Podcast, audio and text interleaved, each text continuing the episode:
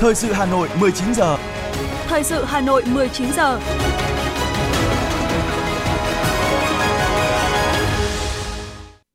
Mời quý vị và các bạn nghe chương trình thời sự buổi tối của Đài Phát thanh và Truyền hình Hà Nội với những nội dung chính sau đây.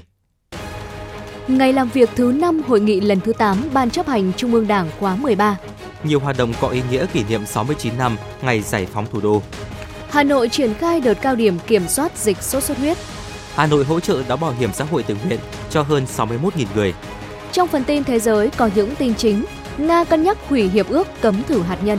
Philippines xác định đe dọa đánh bom các sân bay là giả mạo. Sau đây là nội dung chi tiết. Thưa quý vị, ngày hôm nay, hội nghị lần thứ 8 Ban chấp hành Trung ương Đảng khóa 13 bước sang ngày làm việc thứ 5. Buổi sáng, Ban chấp hành Trung ương Đảng làm việc tại hội trường thảo luận về tổng kết 15 năm thực hiện nghị quyết số 27 của Ban chấp hành Trung ương Đảng khóa 10 về xây dựng đội ngũ trí thức trong thời kỳ đẩy mạnh công nghiệp hóa, hiện đại hóa đất nước. Đồng chí Trương Thị Mai, Ủy viên Bộ Chính trị, Thường trực Ban Bí thư, trưởng Ban Tổ chức Trung ương thay mặt Bộ Chính trị điều hành thảo luận. Ban chấp hành Trung ương Đảng bầu bổ sung đồng chí Lê Hoài Trung, Ủy viên Trung ương Đảng, trưởng Ban Đối ngoại Trung ương, giữ chức Ủy viên Ban Bí thư Trung ương Đảng khóa 13.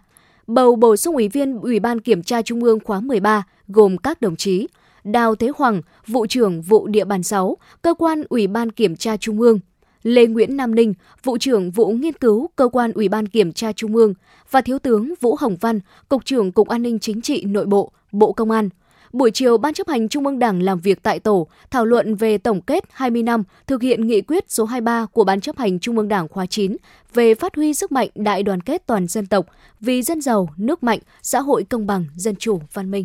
Sáng nay, dưới sự chủ trì của Phó Bí thư Thành ủy, Chủ tịch Hội đồng nhân dân thành phố Nguyễn Ngọc Tuấn, Thường trực Hội đồng nhân dân thành phố tổ chức hội nghị giao ban quý 3 năm 2023 với Thường trực Hội đồng nhân dân các quận huyện thị xã. Hội nghị được tổ chức trực tuyến từ điểm cầu thành phố đến điểm cầu 30 quận huyện thị xã.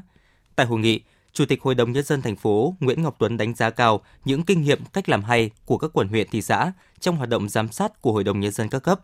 Một trong những nhiệm vụ được đồng chí Chủ tịch nhấn mạnh từ nay đến cuối năm đó là việc lấy phiếu tín nhiệm đối với người giữ chức vụ do Quốc hội, Hội đồng nhân dân bầu hoặc phê chuẩn theo nghị quyết của Quốc hội. Chủ tịch Hội đồng nhân dân thành phố Nguyễn Ngọc Tuấn lưu ý, lãnh đạo các địa phương cần quan tâm tới đầu tư ba lĩnh vực y tế, giáo dục, văn hóa, đưa vào trình tại kỳ họp cuối năm để tập trung triển khai, đồng thời ra soát các chỉ tiêu, mục tiêu theo đề án số 15 của Thành ủy về nâng cao năng lực, hiệu lực, hiệu quả hoạt động của Hội đồng nhân dân các cấp gắn với thí điểm thực hiện mô hình chính quyền đô thị và củng cố chính quyền nông thôn để nâng cao chất lượng, hiệu quả hoạt động giám sát, chất vấn, giải trình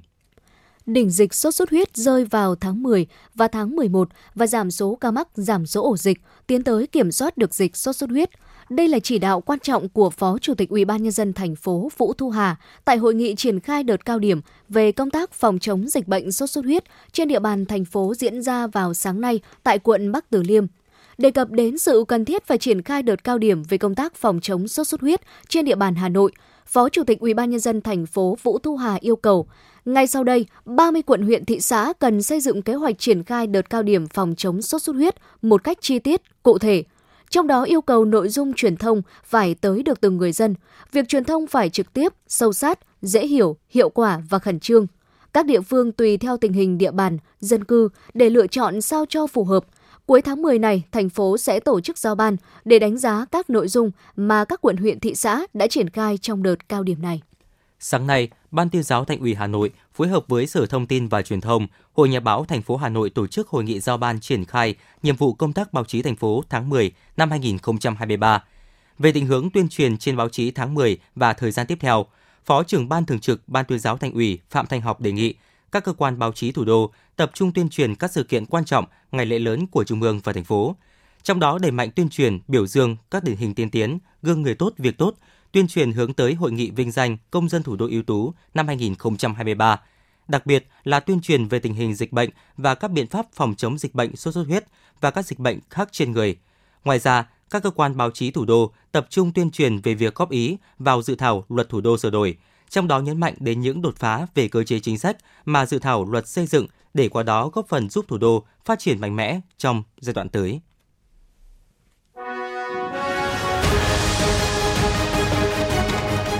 Thời sự Hà Nội, nhanh, chính xác, tương tác cao. Thời sự Hà Nội, nhanh, chính xác, tương tác cao.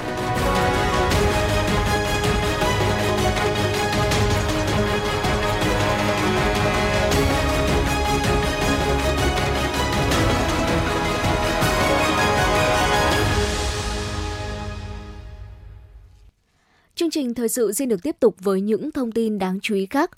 Thưa quý vị, nhân dịp kỷ niệm 69 năm ngày giải phóng thủ đô, ngày 10 tháng 10 năm 1954, ngày 10 tháng 10 năm 2023, ngày hôm nay Thành đoàn Hà Nội tổ chức họp mặt đội thanh niên sung phong tiếp quản thủ đô. Tại buổi gặp mặt, trưởng ban liên lạc đội thanh niên sung phong tiếp quản thủ đô Nguyễn Văn Khang cho biết, cách đây 69 năm, vào tháng 7 năm 1954, Trung ương Đoàn Thanh niên Cứu Quốc nay là Đoàn Thanh niên Cộng sản Hồ Chí Minh, thành lập đội thanh niên sung phong tiếp quản thủ đô với hơn 300 đội viên do ông Ngô Bích Vương, Ủy viên Thường vụ Đoàn Thanh niên Cứu Quốc Việt Nam làm đội trưởng. Hơn 300 đội viên thanh niên được chia thành hơn 30 phân đội, vinh dự vào Hà Nội sớm để làm công tác tiếp quản thủ đô. Từ ngày mùng 3 đến ngày mùng 6 tháng 10 năm 1954, các đội viên thanh niên sung phong tiến vào Hà Nội làm nhiệm vụ tiền trạm, cùng với bộ đội tiếp quản các cơ sở hành chính, quân sự, giải thích để nhân dân hiểu chính sách của Đảng, Chính phủ. Những thanh niên sung phong tiếp quản thủ đô năm xưa đã góp phần làm rạng rỡ thêm trang sử vẻ vang của Đoàn Thanh niên Cộng sản Hồ Chí Minh, đồng thời thắp lên ngọn lửa nhiệt huyết cho thế hệ thanh niên ngày nay. Sáng nay, Đảng bộ, chính quyền và nhân dân xã Phú Thị, huyện Gia Lâm tổ chức lễ kỷ niệm 69 năm ngày giải phóng thủ đô, công bố và đón nhận danh hiệu xã đạt chuẩn nông thôn mới nâng cao – Thời gian tới, Phú Thị tiếp tục tuyên truyền, triển khai các giải pháp tích cực để duy trì tiêu chí đã đạt, hoàn thiện tiêu chí cơ bản đạt gắn với các tiêu chí, tiêu chuẩn đô thị, tiến tới thành lập đơn vị hành chính cấp phường theo tiến trình xây dựng huyện Gia Lâm thành quận. Tập trung phát triển kinh tế gắn với quy hoạch xây dựng đô thị, phân đấu hoàn thành các chỉ tiêu được giao năm 2023 và các năm tiếp theo. Ngày hôm nay tại khu di sản Hoàng Thành Thăng Long, Trung tâm Bảo tồn Di sản Thăng Long Hà Nội phối hợp với Trung tâm Lưu trữ Quốc gia 1 khai mạc triển lãm Thành xưa phố cũ, thiết thực kỷ niệm 69 năm ngày giải phóng thủ đô. Thành xưa phố cũ được tổ chức thành hai chủ đề là Thành bên phố và phố phường Hà Nội, giao lộ Đông Tây – với 150 tài liệu, hình ảnh lưu trữ, đặc biệt là khối tài liệu tiếng Pháp, triển lãm tập trung làm nổi bật những diễn biến thay đổi của Hà Nội trên lĩnh vực quy hoạch, xây dựng trong những năm cuối thế kỷ 19, đầu thế kỷ 20. Triển lãm mang đến những thông tin hữu ích về một giai đoạn lịch sử đầy biến động của Hà Nội, qua đó giúp người xem thêm hiểu, thêm yêu thành phố hơn ngàn năm tuổi với nhiều tác động thời cuộc, vẫn từng ngày từng giờ khẳng định những dấu ấn, thành tựu trên bước đường vươn tới tương lai. Triển lãm kéo dài đến hết ngày 31 tháng 12 năm 2023.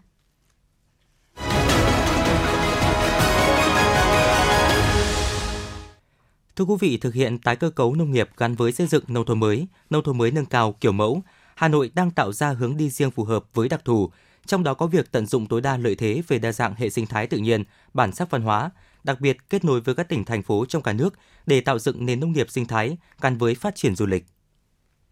Ghé thăm vườn cây cảnh bonsai của anh Nguyễn Tiến Dũng ở xã Hồng Vân, huyện Thường Tín. Năm 2018, làng nghề sinh vật cảnh Hồng Vân được thành phố công nhận là điểm du lịch. Vườn nhà anh trở thành một trong những điểm du khách hay ghé thăm khi đến Hồng Vân để tham quan trải nghiệm mô hình trồng, chăm sóc hoa cây cảnh. Đó cũng là lúc tư duy sáng tạo của người nông dân trỗi dậy. Anh Nguyễn Tiến Dũng chia sẻ.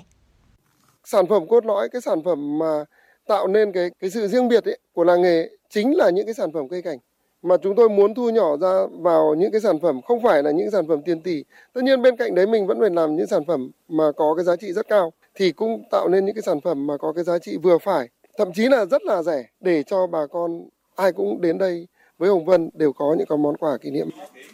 khi xác định phát triển kinh tế du lịch là mũi nhọn, các mô hình sản xuất theo hướng du lịch với vai trò trung tâm của các hợp tác xã kiểu mới lần lượt ra đời ở Hồng Vân.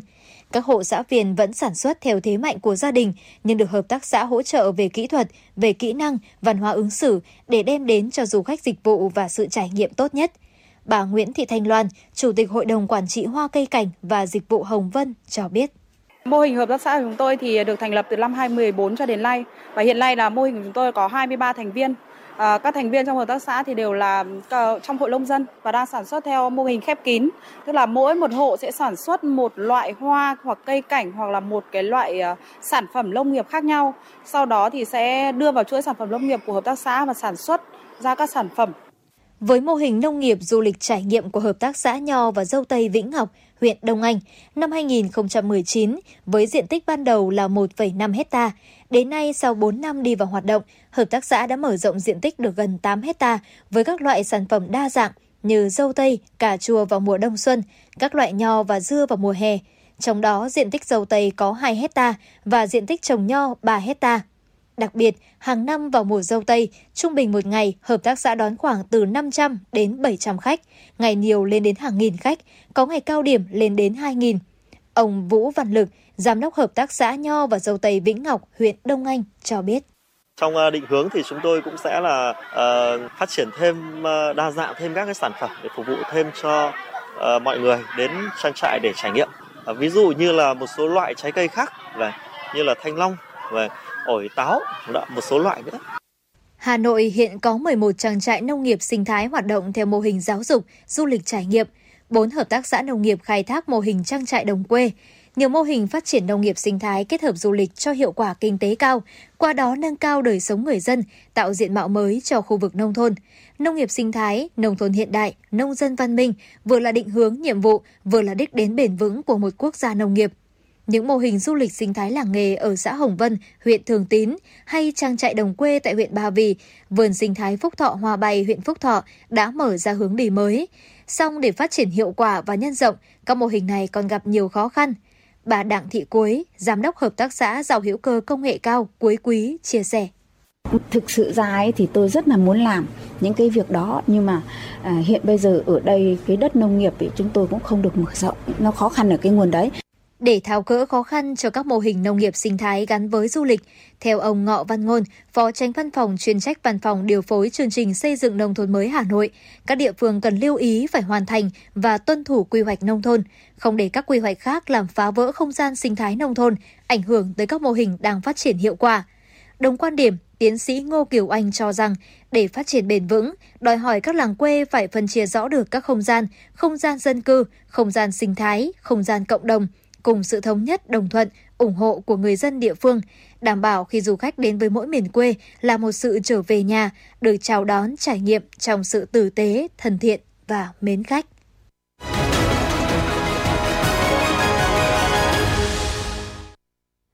Thưa quý vị và các bạn, trong bối cảnh nhiều khó khăn do giá thức ăn tăng hồi đầu năm, cung cầu thị trường biến động, nhưng lĩnh vực chăn nuôi của Hà Nội vẫn tăng trưởng cao, góp phần vào kết quả tích cực chung của ngành nông nghiệp từ đầu năm 2023 đến nay. Có được kết quả đó là do ngành chăn nuôi và các địa phương đã triển khai những giải pháp cân đối cung cầu, bảo vệ sức khỏe đàn vật nuôi, góp phần ổn định giá cả thị trường. Theo chia sẻ của ông Chu Văn Tý, thôn Vật Phụng, xã Vật Lại, huyện Ba Vì, từ đầu năm 2023, do giá cám quá cao lại thêm dịch bệnh vẫn còn hoành hành, nên ông không dám nuôi hết công suất chuồng. Ông đã chuyển đổi toàn bộ chuồng nuôi sang chăn nuôi khép kín để phòng chống dịch bệnh. Hiện nay, gia đình ông nuôi hơn 100 con lợn, trong đó có hơn 20 lợn nái vừa sản xuất giống phục vụ trại chăn nuôi của gia đình, vừa bán con giống cho các hộ chăn nuôi khác. Nếu thời giá cứ quanh mốc 60.000 đồng 1 kg như hiện nay, thì người chăn nuôi sẽ vơi bớt phần nào khó khăn vất vả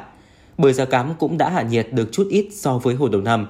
Giá lợn hơi bán ra thị trường từng bước được điều chỉnh theo chiều hướng có lợi hơn cho người chăn nuôi. Ông Chu Văn Tý cho hay. Là người chăn nuôi là tất nhiên là cũng có công, là cũng rất là phấn khởi. Người chăn nuôi là cũng thấy ờ, có cái phần thu nhập. Cái thời điểm này thì nó rất thích hợp với con lợn để mà chăn nuôi để vào dịp ờ, cuối năm và Tết ờ, Nguyên đán thế mà cái giá lợn ờ, giống lợn con cái giá mà triệu rưỡi triệu sáu này các hộ mà vào là cũng mà cứ giữ ở cái giá này là à, hai bên đều có lợi tất cả là được đấy nó cũng cũng rất là ổn với nhiều năm kinh nghiệm chăn nuôi con gà mía trên đất Bà Vì nên gia đình chị Đỗ Thị Việt tập trung phát triển trang trại chăn nuôi quy mô lớn, vừa sản xuất con giống, vừa nuôi thương phẩm. Theo chị Việt, khi chủ động được nguồn giống, bên cạnh vấn đề tiết giảm chi phí đầu vào chăn nuôi, thì chất lượng con giống cũng vô cùng quan trọng. Chị Đỗ Thị Việt, thôn Vật Yến, xã Vật Lại, huyện Ba Vì chia sẻ. Giá gà năm nay thì ờ, hơi vất vả cho các bác chăn nuôi vì giá giá cấp giá bán gà thịt nó quá thấp đấy. Mọi người nuôi là hầu như năm nay là không thu được kết quả cao mới. Bây giờ hy vọng với đợt cuối năm nay thì dạo này là gà có lên, có nhích lên một tẹo bán có dễ hơn nhưng mà uh, bây giờ các bác chỉ hy vọng vào cảnh cuối năm để à, thu lại kết quả cao cuối năm thôi. Theo Chi cục chăn nuôi và thú y Hà Nội, tình hình phát triển chăn nuôi của thành phố đang ở mức ổn định và có lợi hơn cho người chăn nuôi. Để bứt phá tăng trưởng trong những tháng cuối năm, ngành chăn nuôi và thú y Hà Nội chú trọng phát triển sản phẩm chăn nuôi chủ lực như thịt lợn, thịt gà, các loại trứng gia cầm, bò sữa và sản phẩm từ sữa, bò thịt chất lượng cao và con nuôi đặc sản đáp ứng nhu cầu của thị trường. Ông Đỗ Quốc Phấn, Phó Chi cục trưởng Chi cục chăn nuôi và thú y Hà Nội cho biết. Hiện tại thì đàn vật nuôi trên địa bàn thành phố là đã đã giữ vững ổn định và hiện nay cái số lượng các cái cơ sở chăn nuôi sản xuất con giống theo chúng tôi được biết đã có cũng đủ cái công suất để để cung cấp con giống cho các hộ chăn nuôi. Do đó là cái diễn biến về chăn nuôi từ nay đã ổn định và từ nay sẽ nó sẽ có xu hướng tăng dần từ nay cho đến cuối năm. Một cái yếu tố quan trọng mà một cái điểm đáng mừng nữa đó là giá cả các cái sản phẩm vật nuôi từ tháng 6 trở lại đây thì giá cả là có bước tăng lên. Ở bên cạnh đấy thì à, giá các cái thức ăn chăn nuôi đã giảm đáng kể. Do đó thì thời điểm hiện tại thì người chăn nuôi các loại hình chăn nuôi cũng đều là cơ bản là có có lại. Hiện nay Hà Nội đang có đàn vật nuôi khá lớn, ngành nông nghiệp Hà Nội cũng định hướng người dân hình thành các chuỗi liên kết từ chăn nuôi đến tiêu thụ sản phẩm nhằm cân đối cung cầu, giúp ngành chăn nuôi của thủ đô phát triển ổn định. Ông Tạ Văn Tường, Phó Giám đốc Sở Nông nghiệp và Phát triển Nông thôn Hà Nội, nói. Đây là cái phương thức mà sẽ đem lại cái lợi ích chung cho cộng đồng xã hội nhưng đặc biệt là các tác nhân trong chuỗi uh, liên kết chăn nuôi tiêu thụ thực phẩm uh, sẽ góp phần đem lại cái an toàn thực phẩm và cái bình ổn về giá uh, cũng như cân đối cung cầu thì đây là cái cơ sở cho cái chứng minh với người tiêu dùng về cái sản phẩm chất lượng. Theo đánh giá của Sở Nông nghiệp và Phát triển nông thôn Hà Nội, tín hiệu tích cực của ngành chăn nuôi có sự chuyển dịch mạnh mẽ từ giảm chăn nuôi nhỏ lẻ sang tăng dần hình thức trang trại, gia trại theo hướng công nghiệp và bán công nghiệp có kiểm soát an toàn dịch bệnh và môi trường. Đồng thời, việc giá thức ăn chăn nuôi tiếp tục có xu hướng giảm từ nay đến cuối năm 2023 và đầu năm 2024, cùng với giá lợn hơi tiếp tục giữ đà tăng do nhu cầu tiêu thụ của thị trường tốt hơn sẽ là tín hiệu khả quan đối với ngành cũng như các hộ chăn nuôi.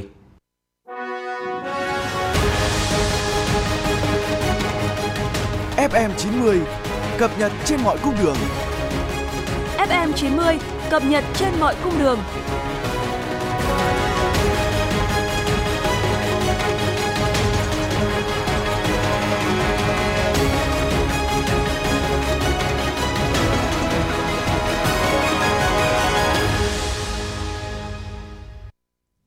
Thưa quý vị, những tin tức đáng chú ý sẽ tiếp nối chương trình. Thực hiện đề án của Ban Thường vụ Thành ủy Hà Nội về thí điểm đổi mới thi tuyển chức danh lãnh đạo cấp phòng – Đến nay, khối cơ quan đảng đoàn thể đã triển khai thi tuyển, bổ nhiệm đối với 6 chức danh tại hai đơn vị làm điểm, trong khi khối chính quyền qua thi tuyển đã có 65 chức danh có người trúng tuyển. Trong quý 4 năm 2023, Ban chỉ đạo chương trình 01 sẽ chỉ đạo tổ chức thi nâng ngạch công chức từ chuyên viên lên chuyên viên chính và thăng hạng viên chức đối với cán bộ, công chức viên chức trong cơ quan đảng, mặt trận tổ quốc và các tổ chức chính trị xã hội thành phố đồng thời hướng dẫn thẩm định hồ sơ và tham mưu văn bản báo cáo thường trực thành ủy, cử cán bộ đủ điều kiện đi thi nâng ngạch kiểm tra viên lên kiểm tra viên chính, đảm bảo đúng tiến độ theo quy định.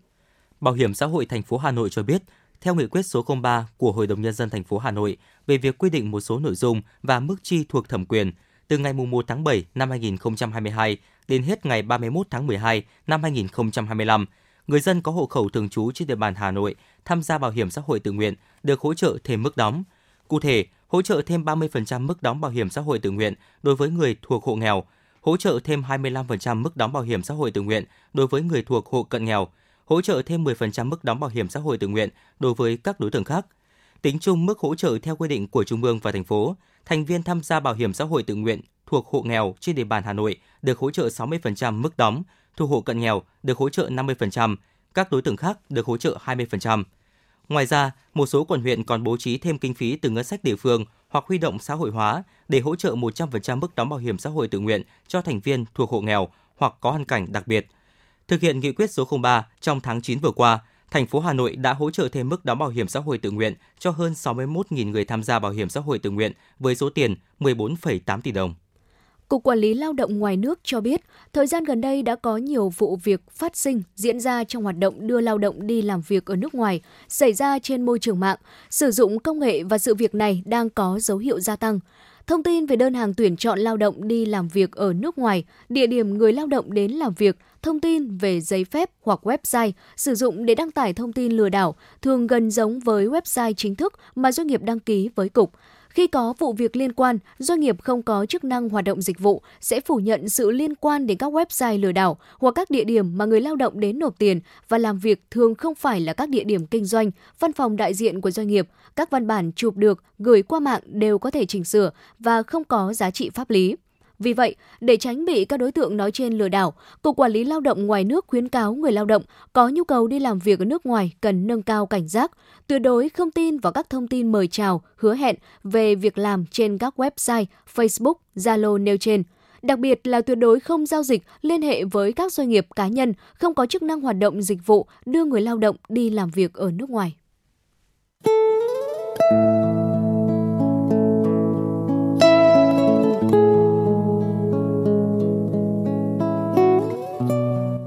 Một cuộc thi có bề dày truyền thống gần 30 năm. Một khởi đầu của các diva làng nhạc Việt. Là bệ phóng cho nhiều tài năng âm nhạc.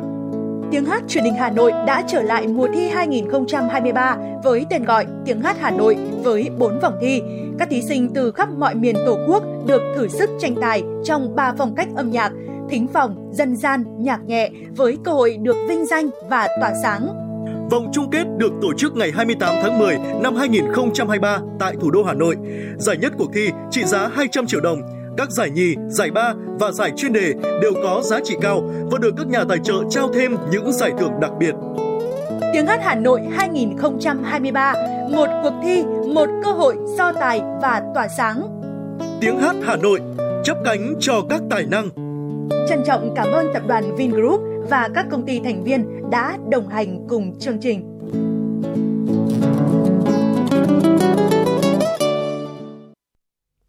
Thưa quý vị và các bạn, sau khi kết thúc vòng sơ khảo 2, 48 thí sinh xuất sắc nhất của cuộc thi Tiếng hát Hà Nội đang bước vào những ngày tập luyện cùng với các nghệ sĩ, chuyên gia thanh nhạc để có thể đem đến những tiết mục dự thi chất lượng nhất trong vòng bán kết của cuộc thi Tiếng hát Hà Nội diễn ra từ ngày 15 đến ngày 18 tháng 10.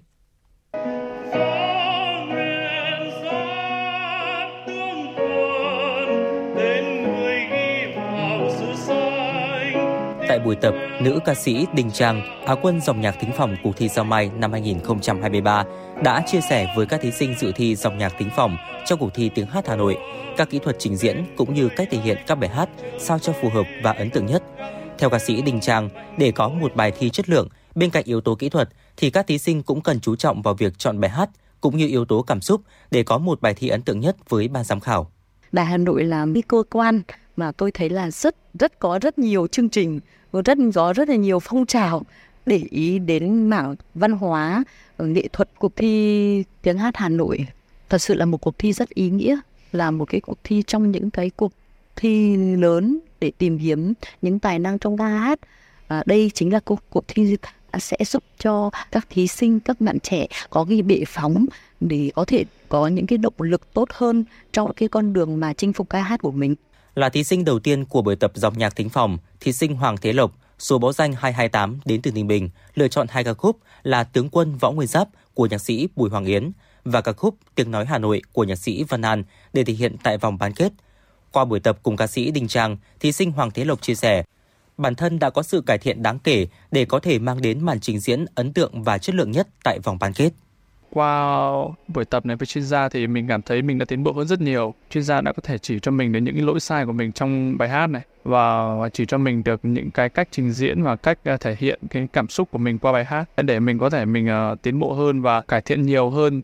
Thí sinh Hoàng Thế Lộc chia sẻ, tại vòng bán kết cuộc thi Tiếng hát Hà Nội năm nay, 48 thí sinh của cuộc thi nói chung và thí sinh dòng nhạc thính phòng nói riêng đều sở hữu kỹ năng chuyên môn tốt và phong cách trình diễn mang đậm màu sắc cá nhân. Vì vậy, bên cạnh việc tập luyện để nâng cao kỹ năng thanh nhạc, thí sinh Hoàng Thế Lộc chia sẻ, bản thân luôn cố gắng giữ một tinh thần thoải mái để không ảnh hưởng tới chất lượng bài thi tại vòng bán kết.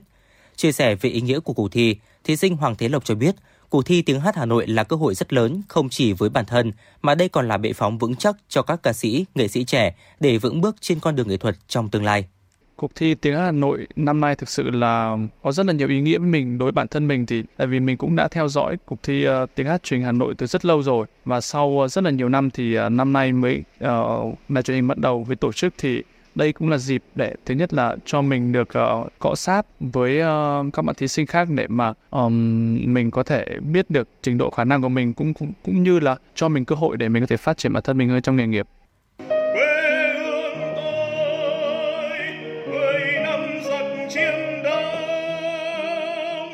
Càng gần đến những vòng thi cuối, đường đua tiến đến ngôi vị cao nhất của cuộc thi Tiếng hát Hà Nội đang trở nên căng thẳng hơn bao giờ hết với sự tranh tài của 48 thí sinh tài năng.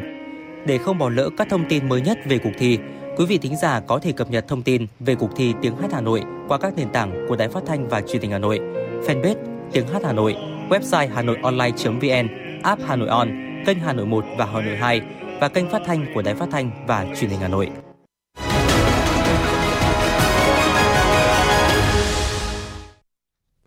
Xin được chuyển sang những thông tin quốc tế. Thưa quý vị, Hạ viện Nga sẽ thảo luận hủy hiệp ước cấm thử hạt nhân toàn diện, cho rằng đây là động thái phù hợp với lợi ích quốc gia. Động thái diễn ra sau khi Tổng thống Vladimir Putin ngày 5 tháng 10 thông báo Nga đã thử thành công tên lửa hành trình Burevestnik mang được đầu đạn hạt nhân và động cơ nguyên tử có khả năng bay khắp toàn cầu. Ông Putin cho hay Nga không cần cập nhật học huyết hạt nhân nhưng chưa quyết định có cần nối lại hoạt động thử hạt nhân hay không.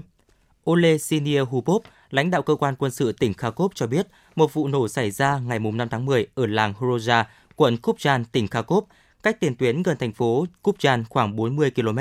Giới chức Ukraine thông báo ít nhất 51 người thiệt mạng trong vụ nổ. Số người chết có thể tăng lên khi lực lượng cứu hộ tìm kiếm các nạn nhân dưới đống đổ nát. Hàn Quốc và Nhật Bản ngày hôm qua đã tổ chức cuộc hội đàm cấp thứ trưởng tại Seoul. Sự kiện này đánh dấu cuộc đối thoại chiến lược đầu tiên sau 9 năm trong bối cảnh quan hệ song phương Hàn Quốc-Nhật Bản đang ấm dần lên. Theo Bộ Ngoại giao Hàn Quốc, Thứ trưởng Ngoại giao thứ nhất Chang Hu-jin đã gặp người đồng cấp Nhật Bản Masakata Okano nhằm thảo luận nhiều nội dung liên quan đến quan hệ song phương cũng như các vấn đề khu vực và toàn cầu. Ngày 5 tháng 10, Giám đốc Quỹ tiền tệ quốc tế IMF Kristalina Georgieva nhận định nhu cầu dịch vụ ngày càng lớn và những tiến triển trong kiềm chế lạm phát đang giúp nền kinh tế toàn cầu thêm cơ hội thoát khỏi suy thoái, song cảnh báo vẫn tiềm ẩn nhiều rủi ro tài chính. Những nhận định trên của người đứng đầu IMF được đưa ra chỉ vài ngày trước khi các bộ trưởng tài chính và thống đốc ngân hàng trung ương của 190 quốc gia tham dự cuộc họp kéo dài một tuần tại Marrakech của Maroc để thảo luận những rủi ro mà nền kinh tế toàn cầu đang phải đối mặt. Liên quan đến vụ đe dọa cho nổ máy bay, tại 42 sân bay của Philippines được đặt trong tình trạng báo động. Ngày hôm nay, lực lượng an ninh hàng không của nước này cho biết đây là đe dọa đánh bom giả. Trước đó cùng ngày, cơ quan quản lý hàng không dân dụng Philippines thông báo 42 sân bay của nước này đã được đặt trong tình trạng báo động sau khi nhận được thư đe dọa cho nổ tung máy bay.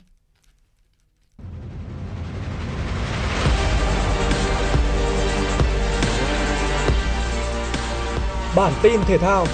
Bản tin thể thao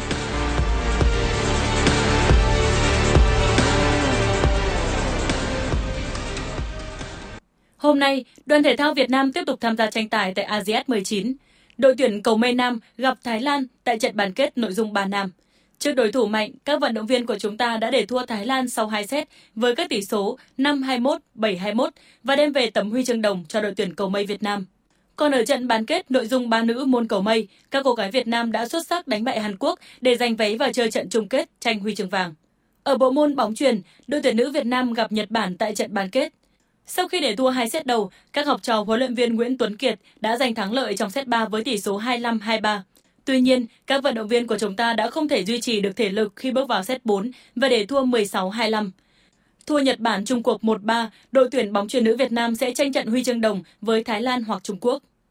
Thêm một tin vui cho đoàn thể thao Việt Nam vào chiều nay khi đội tuyển karate có hai nội dung vào chung kết. Ở hạng cân dưới 61 kg nữ Kumai, Nguyễn Thị Ngoan thi đấu cực kỳ xuất sắc khi liên tiếp đánh bại ba đối thủ và giành quyền vào chơi trận chung kết gặp Gong Li. Ở nội dung kata đồng đội nữ, ba võ sĩ Nguyễn Thị Phương, Lưu Thị Thu Uyên, Nguyễn Ngọc Trâm đã hoàn thành phần thi với số điểm 40,8 và vượt qua các võ sĩ Campuchia để vào chung kết. Đối thủ của chúng ta sẽ là đội tuyển Malaysia. Dự báo thời tiết, Đài khí tượng thủy văn khu vực Trung Du và Đồng bằng Bắc Bộ dự báo, ảnh hưởng đợt không khí lạnh, Hà Nội mưa rông từ đêm nay và ngày mai, chuyển lạnh từ ngày mùng 8 tháng 10. Trong tháng 10, thành phố Hà Nội có khả năng chịu ảnh hưởng từ 2 đến 3 đợt không khí lạnh. Nhiệt độ trung bình trong 10 ngày đầu tháng là từ 26 đến 27 độ C, 10 ngày giữa tháng là từ 25,5 đến 26,5 độ C và 10 ngày cuối tháng sẽ là từ 24 đến 25 độ C. Quý thính giả vừa nghe chương trình thời sự của Đài Phát thanh và Truyền hình Hà Nội. Chỉ đạo nội dung Nguyễn Kim Kiềm, chỉ đạo sản xuất Nguyễn Tiến Dũng, chịu trách nhiệm tổ chức sản xuất Xuân Luyến, tổ chức sản xuất Minh Thơm, đạo diễn Kim Oanh, phát thanh viên Quang Minh Thu Thảo cùng kỹ thuật viên Quang Học thực hiện. Thân mến chào tạm biệt.